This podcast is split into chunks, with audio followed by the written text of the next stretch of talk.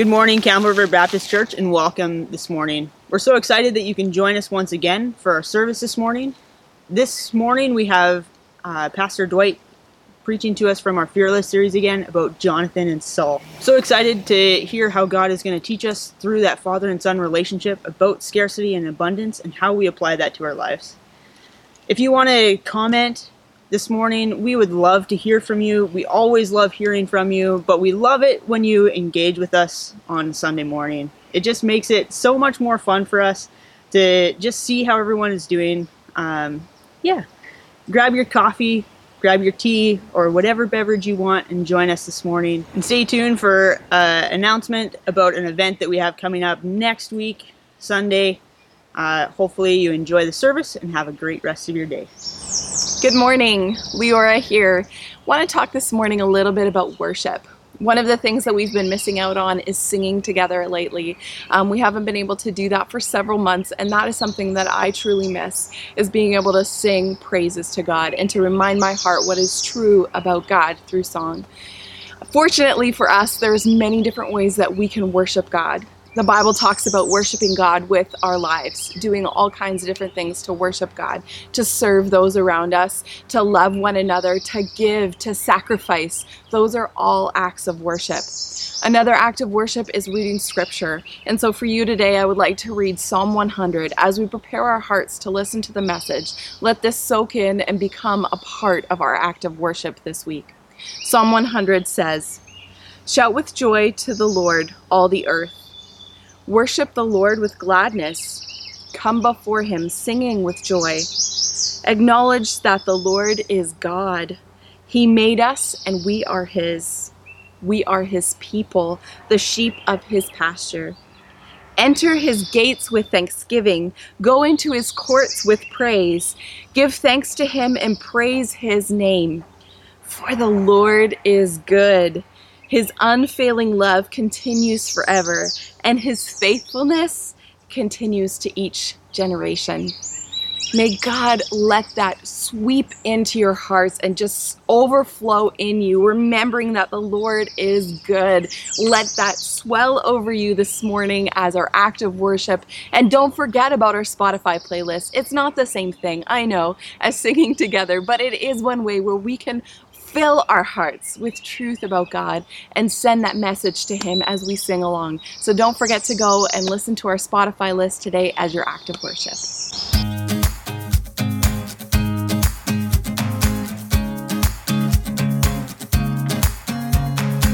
Hey there, everyone. My name is Emma, and I have a few announcements for you. The first announcement is about our Sunday service. We have a few platforms that we like to play our Sunday service on one of them being Facebook Premiere, as well as finding it on our website in Vimeo. Uh, but we are adding another platform for you on YouTube. We're going to be doing a YouTube Premiere for those of you that don't have Facebook but would like to engage with us in the comments. So, if you are watching this on our website or on Vimeo, make sure you join us on YouTube Premiere at 9 a.m. on Sunday morning. The second announcement is about the Meet the Pastor event we are having on July 19th from 10 a.m. to 12 p.m. There's going to be a lot of fun things going on. We're going to have a photo booth, we're going to have some freezies, and we're going to have Pastor Dwight and Sandra there for you to meet and get to know. We might even have some little coloring pages for the kids at home to get involved as well. So stay tuned, watch our Facebook, look for that event, and let us know if you are coming.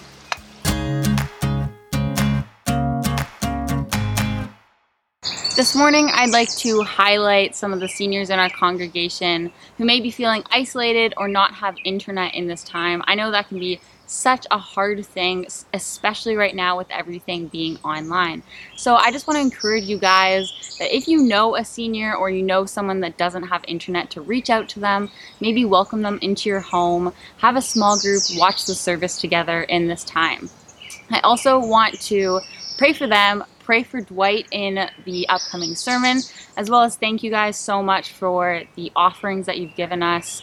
We are so thankful for what you're able to give, and it makes us able to do what we're doing right now. We were able to buy a new camera, so our service looks amazing, and that's all because of you guys, and we are so thankful. So I'm just going to pray for us as we head into this sermon, and please join me. Uh, God, I just want to thank you for everyone that was able to join us this morning live or later this week as they watch this service. Um, and yeah, God, I just pray for those that maybe weren't able to join us because of their internet access or because of their life circum- circumstances. And so, God, I pray that you just um, surround them with the people around them and show them your love regardless. Um, I want to thank you for how you're providing for this church and how you're looking after us even during this uncertain time. And I want to pray for Dwight that you would just speak right through him in this Fearless series and that you would speak to the hearts of us here on the staff as well as everybody at home. I thank you for everything you're doing and everything you continue to do. In Jesus' name pray. Amen.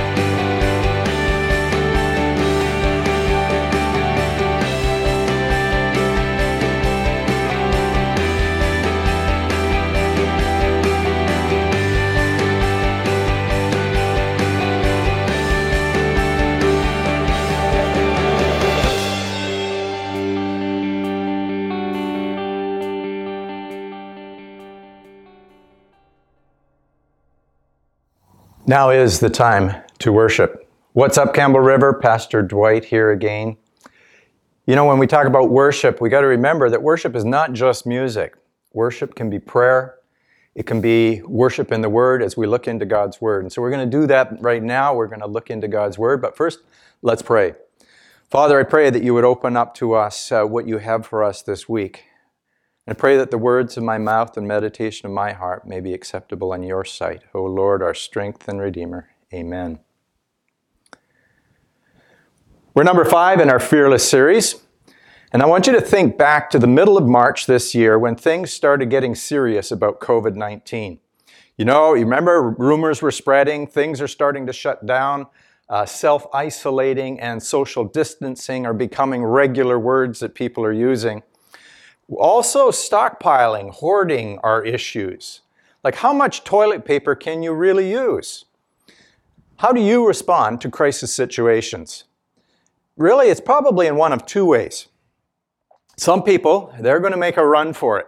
Bring stuff into their house, stock up their own cupboards, get gas, do all kinds of things, take care of themselves, and not look out for anybody else.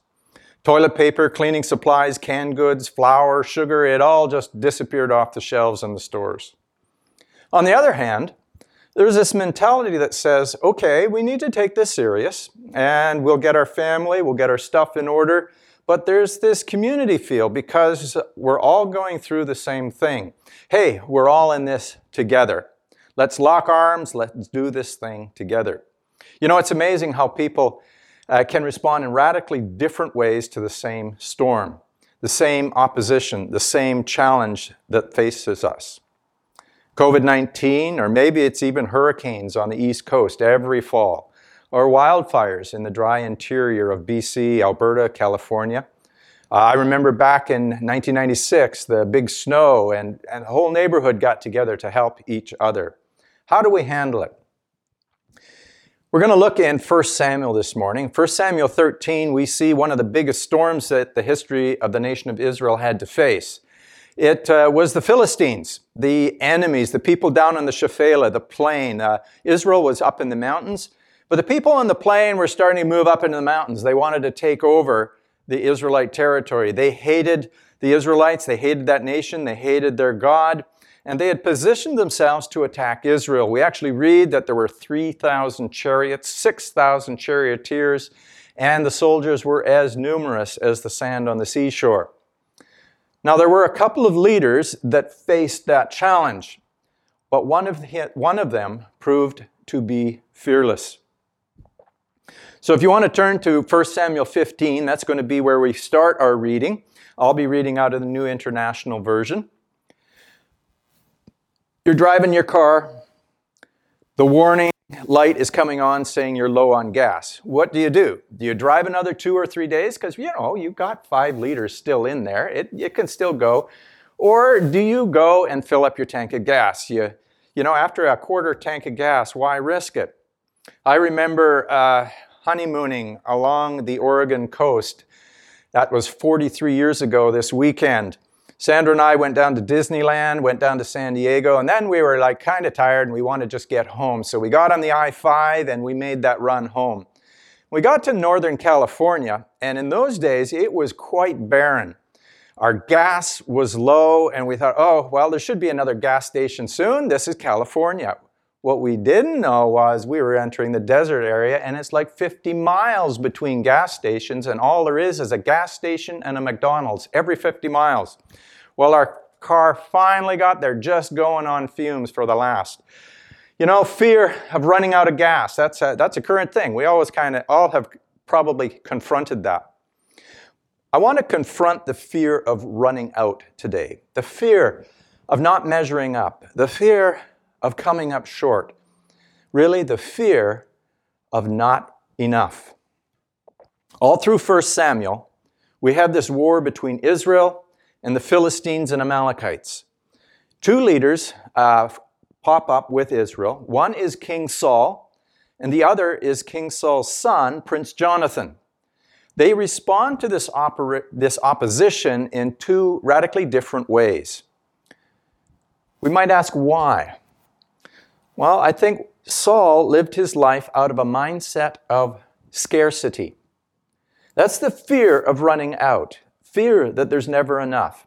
Jonathan, on the other hand, lived his life out of a mindset of abundance. In his world, there was more than enough, and he was more than enough. Scarcity is the root, eh, well, scarcity is rooted in the fear that there is never enough. How does that play out in our world today? Uh, not enough money. How many of you uh, parents have had this uh, on a school morning, Dad, it's ice cream day. I need a dollar fifty. Or it's Tuesday, it's book fair day. I need six dollars. I remember what my mom said to me on some of those occasions Son, money doesn't grow on trees.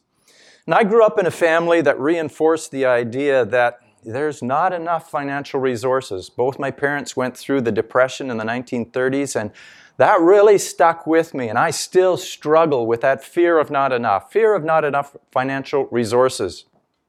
We can also have a fear of not enough time. You know, a long day of work is put in, and then there's dishes. Oh, and there's the kids' baseball games. We got to pay the bills. Oh, I want to go golfing. There's the church ministry. There's church services. All of this kind of adds up, and there's just not enough hours in the day. There's just not enough. There are other families that struggle with not enough love. Maybe they grew up in a dysfunctional home, maybe they were in foster care, and uh, you've probably met people that are always looking for love. They're latching on. Some people always seem to be grasping for love, for acceptance, because in their world, there's not enough. that is really our world today. It has a mindset of scarcity. And as I've sometimes uh, used it, it is scare city. Scarcity, rooted in the fear that there is never enough. Never enough what? Whatever is of value to you. In a world of scarcity, there is a limited supply. There's not enough to go around, whether it is water, oil, energy, land, food, air, freedom. Our newscasts every night are telling us over and over again there is not enough. This fear of not enough. Let's look at how this plays out in King Saul's life. If you go to 1 Samuel 15, we're going to start reading at verse 3. Now go, attack the Amalekites and totally destroy everything that belongs to them. Do not spare them. God actually spoke through Samuel, the prophet, to Saul, specifically telling him that the Amalekites, who were particularly evil, needed to be destroyed. Israel was God's punishment upon them. He was pretty clear get rid of them. Now, it is the culture of the ancient world, and we don't have time to go into all of the detail of the whys of this. However, God understood that it was the correct thing to do. In 1 Samuel 15, we continue to read a little later on in verses 7 and 9. Then Saul attacked the Amalekites all the way from Havilah to Shur to the east of Egypt. But Saul and the army spared Agag, that was the king of the Amalekites, and he spared the best of the sheep and cattle, the fat calves and lambs, everything that was good. Why did Saul do this? Well, I think in Saul's world, there's not enough. When we live out of a mindset of scarcity, when an opportunity presents itself, even if it's kind of questionable, we kind of go in our heads, I don't know if this opportunity is going to come again. I'm going to go ahead and grab it. And that is the fear of the last chance. It says in verse 9, these things they were unwilling to destroy completely, but everything that was despised and weak they totally destroyed. In a world of not enough, I can't risk letting go. What is it for you that you can't risk letting go of? It's something different for everyone. There was a legend in India about how uh, the poachers used to catch monkeys. They would take a coconut and cut a small hole in it about the size of a monkey's fist, and then they would tie it to a tree. They would fill it with rice and oil, Monkeys would go around, they would smell the rice and oil and try to get it. They'd stick their hand in and grab the rice, and they wouldn't let go. And they'd be caught and killed. Same the story is of a little boy that had his hand and fist in a vase, a very priceless Ming vase, and they could not get it out. So finally they broke this priceless vase. They pull the boy's hand out. He opens up his fist, and there were two pennies in it. All of that expense because he could not risk letting go. Sometimes we are prisoners to that which we're holding on to. What can't you risk losing? People's approval? Because in your life, affection is in short supply. There's a lot of dysfunctional relationships where people hold on as tightly as they can because they don't believe that God will give something better. Maybe we hold on to control. We manipulate every circumstance around us. We control everything. We do everything ourselves because we cannot risk letting go. We don't really believe that God is trustworthy. We really don't believe that people in our circle can do a good job. And that makes everybody miserable. What's your rice? Money? You know, if you make over 40,000 a year, you're in the top 5% of the wealthiest people on the planet. And if you make over 50,000, you're in the top 1%. There's not enough. There's always one more thing that we need. Saul could have had anything he wanted whenever he wanted. He was the king of Israel. But he had this mindset of scarcity.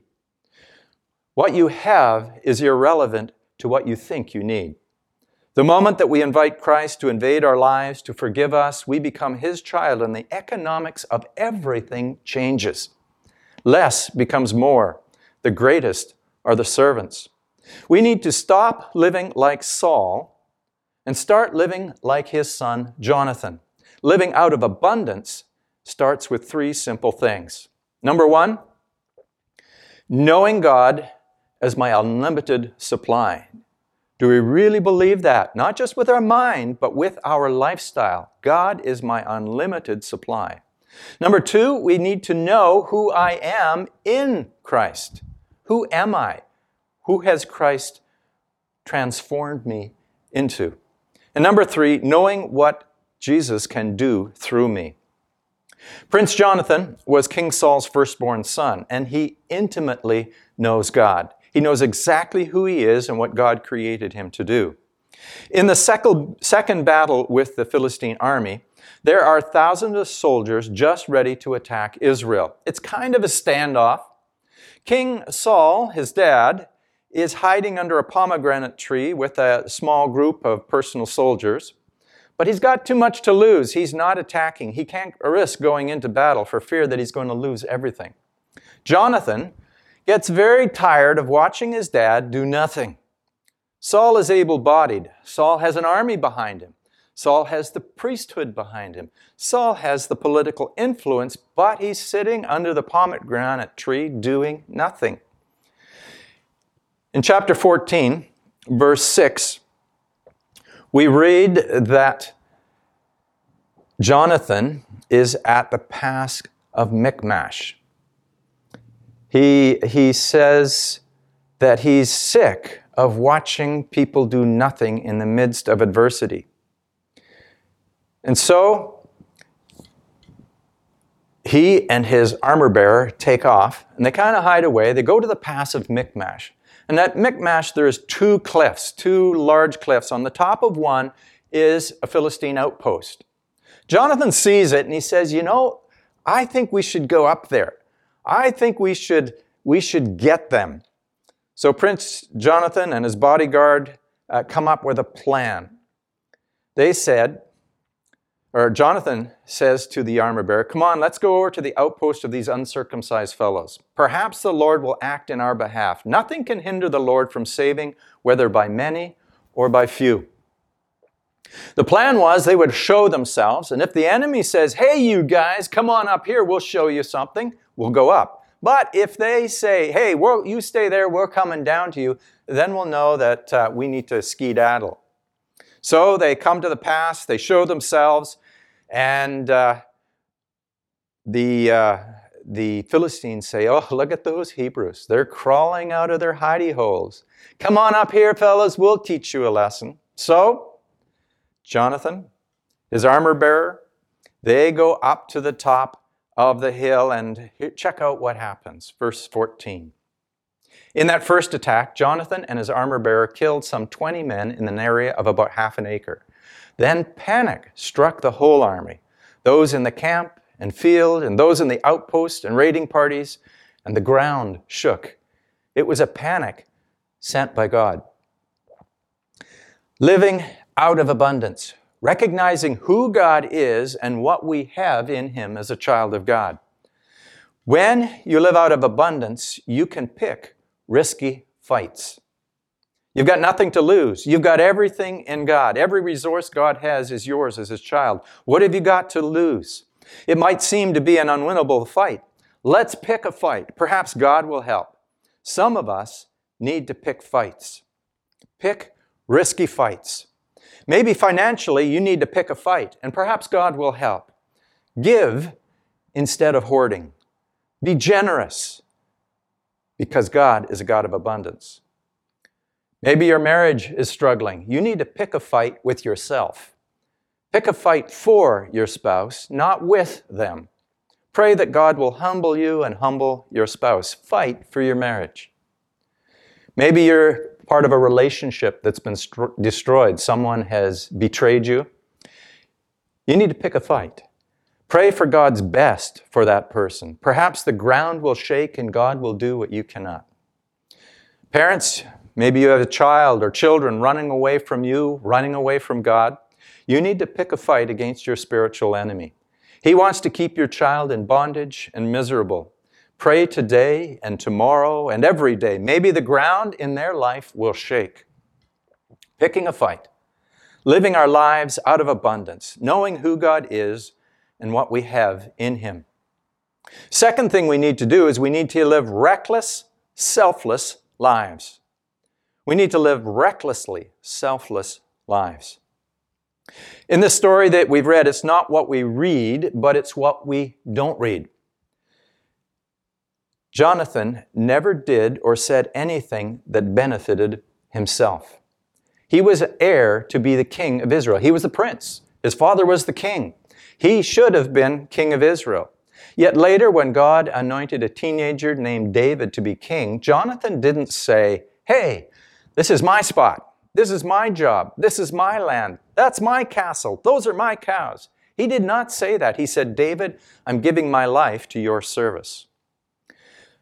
Saul was playing it safe under the pomegranate tree, not attacking. Jonathan goes to risk his life. It's about God, not about himself. In Mark 8, 35 to 36, it's Jesus speaking. He says, For whoever wants to save his life will lose it, but whoever loses his life for me and for the gospel will save it. What good is it for a man to gain the whole world, yet forfeit his soul? Know who you are in Christ. You don't have to live your lives to get something back because you already are and already have everything in Jesus. There's nothing else to gain. We can live out of the abundance of God. So we're going to pick risky fights. We're going to live recklessly selfless lives. The story about a little girl named Cindy. She lived in Austin, Texas. Her dad had the greatest job on earth. He was in the family business, and the family business was a donut shop. Her dad made donuts. And Cindy's friends would always fight on Friday nights over who was going to get to spend the night at Cindy's house because they knew Saturday morning is coming and we're going to go down to the donut shop. Well, Cindy loved bringing people to the donut shop, especially those who'd never been there before. So Sunday morning would come, they'd look in the display and they'd say, Cindy, can I have a sprinkly donut? Absolutely, absolutely you can. Well, what about a chocolate covered one or a jelly filled? Can I have one of those? And Cindy would say, Absolutely, you know what? You can have whatever you want. In fact, you can have as much as you want.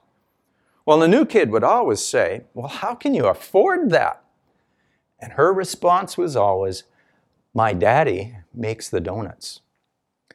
There's more than enough because my daddy makes the donuts. People might say, How could you leave that career to go to that country to tell people about Jesus? Hey, my daddy makes the donuts. And there's really more than enough to go around. Someone might say, You gave money to go start a church in another city? Are you crazy? Hey, my daddy makes the donuts, and in his world, there's more than enough. Money may not grow on trees, but my daddy made the trees. And so I think that's pretty good too. Maybe you're like Sharon in this next video. Somebody betrayed you, they violated you. Somebody's going to ask you, How can you forgive so freely? Your response is pretty simple my daddy makes the donuts. There's more than enough forgiveness to go around. July 12th, 1996 was um, the day I believe that God started his um, long journey with me um, using um, an acquaintance that I met in my addiction um, to um, rob Sharon Browning's house.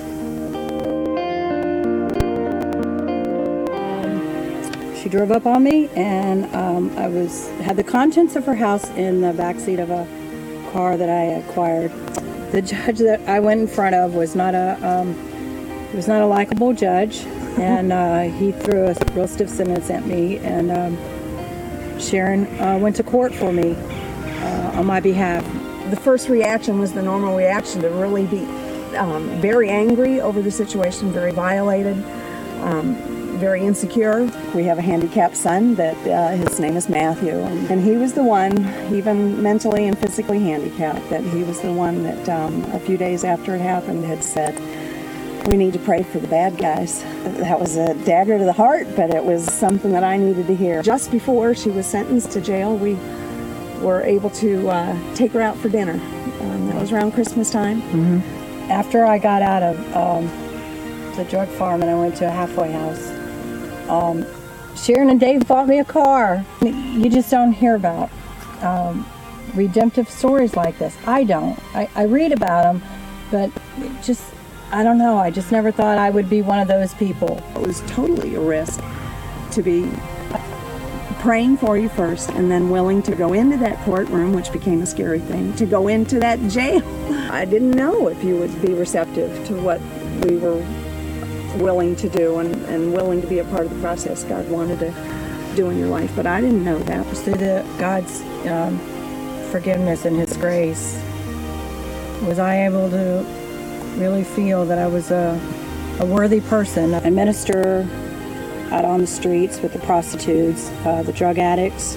Um, God uses me where normal people can't go. The, the various risks that were taken, worth every bit of it. I just want to be a simple person and um, let God use me since it's not about me anymore.